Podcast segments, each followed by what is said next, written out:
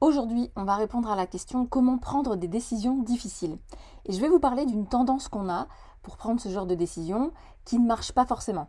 Je vous donnerai une méthode simple pour répondre à toutes ces questions difficiles. Alors c'est parti Bonjour et bienvenue sur le podcast Leader Insight, le podcast qui te donne envie de développer des compétences de leader, que tu sois entrepreneur, dirigeant ou manager. Je te donne des outils pratiques pour booster ton leadership je suis Audrey, vulgarisatrice scientifique sur la chaîne YouTube La Psy qui parle et aussi consultante en leadership pour dirigeants et managers. Ma mission, c'est de partager avec toi ma passion pour la psychologie appliquée au leadership et au management. Alors j'espère que dans ce podcast, tu trouveras ce que tu es venu chercher et bien plus encore.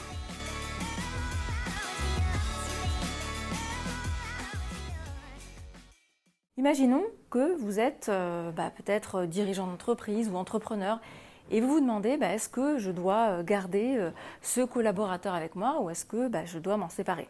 Habituellement, ce qu'on va avoir tendance à faire, c'est de réfléchir aux bénéfices de, euh, bah, cette solution ou de ce changement. Par exemple, ce serait, voilà, vous allez commencer à faire une, liste. D'un côté, il y aurait les pour, de l'autre, les contre. Et puis, vous vous dites que rationnellement, vous allez choisir en fonction de ce qui est écrit dans, dans, ces deux colonnes. Bon, la réalité, hein, pour pour l'avoir euh, déjà expérimenté et, l'avoir déjà vu pratiquer, ça ne marche pas forcément. D'ailleurs, on ne va pas nécessairement euh, bah, se baser sur ces deux colonnes pour prendre une décision rationnelle. On ne va pas toujours les suivre. Pourquoi ça ne marche pas? Parce qu'en fait, nous les humains, on a beaucoup de mal à se projeter dans l'avenir. On vit beaucoup dans le présent. C'est plus facile pour notre cerveau de prendre des décisions au regard de ce qu'on vit ici et maintenant ce qu'on a découvert en psychologie, c'est que eh nous avons une tendance à être beaucoup plus sensibles aux choses négatives qu'aux choses positives. C'est ce qu'on appelle en psychologie euh, cognitive et sociale l'aversion à la perte. On est averse au risque et à la perte. Ça veut dire quoi? Ça veut dire qu'à situation égale, d'une même intensité, on va dire, on va être beaucoup plus sensible aux choses négatives qu'aux choses positives.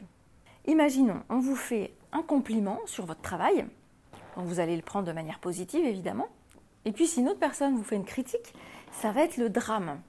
Notre cerveau finalement va le vivre de manière trois fois plus intense. Donc je ne sais pas si vous imaginez, à commentaire d'intensité égale, le négatif va être vécu comme trois fois plus intense. Donc j'espère que ce petit point est clair parce que vous allez voir que ça va euh, engager tout le, reste de, tout le reste de ce que je vais vous dire la manière dont on devrait appréhender les choses, c'est pas sous l'angle positif, c'est pas sous l'angle des bénéfices, c'est sous l'angle des pertes. Donc concrètement, quand vous vous posez la question de est-ce que je dois me séparer de cette personne, est-ce que euh, je dois prendre telle ou telle décision, c'est plus intéressant de réfléchir sous euh, l'angle actuel. Donc si je ne prends pas cette décision, quelles sont les conséquences négatives pour moi? Qu'est-ce que je vais devoir continuer à vivre en négatif? Quelles sont les émotions désagréables que je vais continuer à ressentir. Et pour vous donner un exemple concret, je vais faire un petit bond dans le passé et je vais vous parler des, femmes que j'ai accompagnées dans, des structures. Donc j'ai travaillé dans une structure qui accueillait des femmes victimes de maltraitance. Donc euh, vous vous imaginez comme, comme ça peut être compliqué d'accompagner ces femmes-là, de les voir repartir de votre bureau et d'imaginer qu'elles vont continuer à, vivre des, violences. En tant que psychologue, si vous essayez de rationaliser en disant, bah voilà, vous méritez euh, de vivre une vie heureuse, euh, vous serez mieux si vous quittez euh, votre, votre époux parce que vous éviterez de vivre ces violences physiques et verbales, ça ne marche pas. Ça ne marche pas parce que dans l'ici et maintenant, c'est compliqué de prendre ces décisions-là.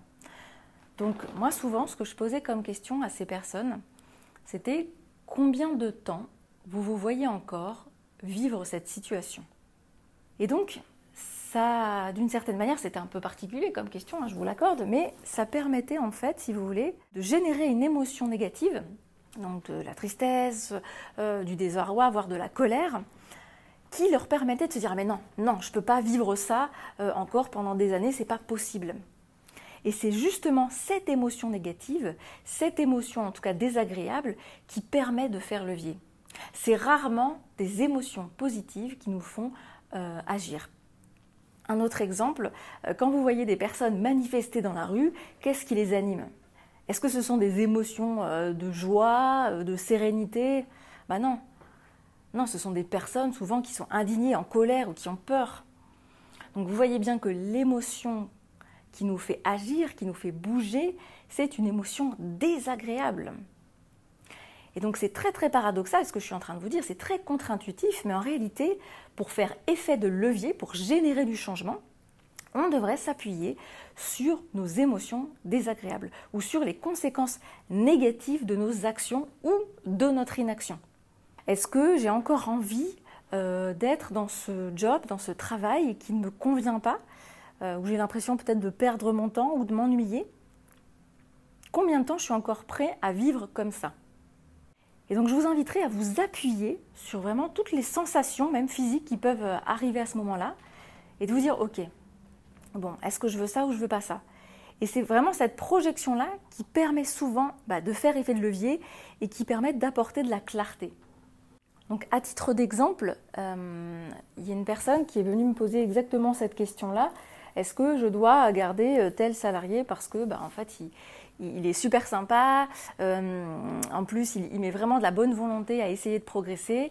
Mais malheureusement, j'ai beau essayer de lui apprendre tout ce que je peux, d'y mettre toute ma bonne volonté, mon énergie, ben ça, je vois que ça marche pas. Quoi. Il n'est pas fait pour le job. Eh bien là, moi, j'ai pas de réponse toute prête. Donc qu'est-ce que j'ai proposé à, ce client? Bah, C'est de se poser cinq minutes et de dire, OK, combien de temps, d'énergie et d'argent je suis prêt à mettre, je suis prêt à investir pour cette personne Et il n'y a pas de réponse toute prête. Et je ne suis pas en train de dire, bah, il faut ou il ne faut pas. Mais c'est juste en son âme et conscience de réfléchir avec euh, tous les bons arguments euh, pour pouvoir prendre des décisions. Et là, en l'occurrence, il m'a répondu, il m'a dit, bah non, bah écoute, moi, euh, moi j'ai pas de temps, je suis déjà débordée, j'ai besoin de quelqu'un qui soit tout de suite, euh, enfin qui soit compétent de suite. J'ai besoin d'être épaulée, donc c'est dur pour moi de devoir bah, seconder tout le temps cette personne et passer derrière son travail. Donc vous voyez, la réponse finalement, elle est venue toute seule. Et ça, c'est juste, voilà, en une session, en un échange, paf, ça permet de débloquer des situations.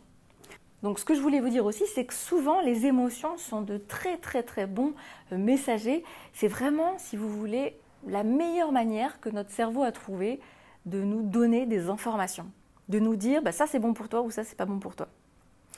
Donc si vous testez ma méthode, je vous invite à euh, bah, m'en faire part. N'hésitez pas à venir vers moi, à me dire si ça a marché, à me dire si ça vous a aidé, euh, que ce soit des questions d'ordre professionnel ou personnel.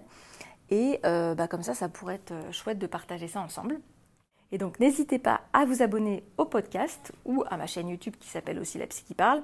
Évidemment à mettre 5 étoiles sur les applications euh, où vous écoutez ce podcast parce que comme vous le savez certainement, c'est ce qui aide à faire connaître le podcast. voilà, je crois que je vous ai tout dit. Bah, j'espère que ça vous a plu et je vous dis à très bientôt.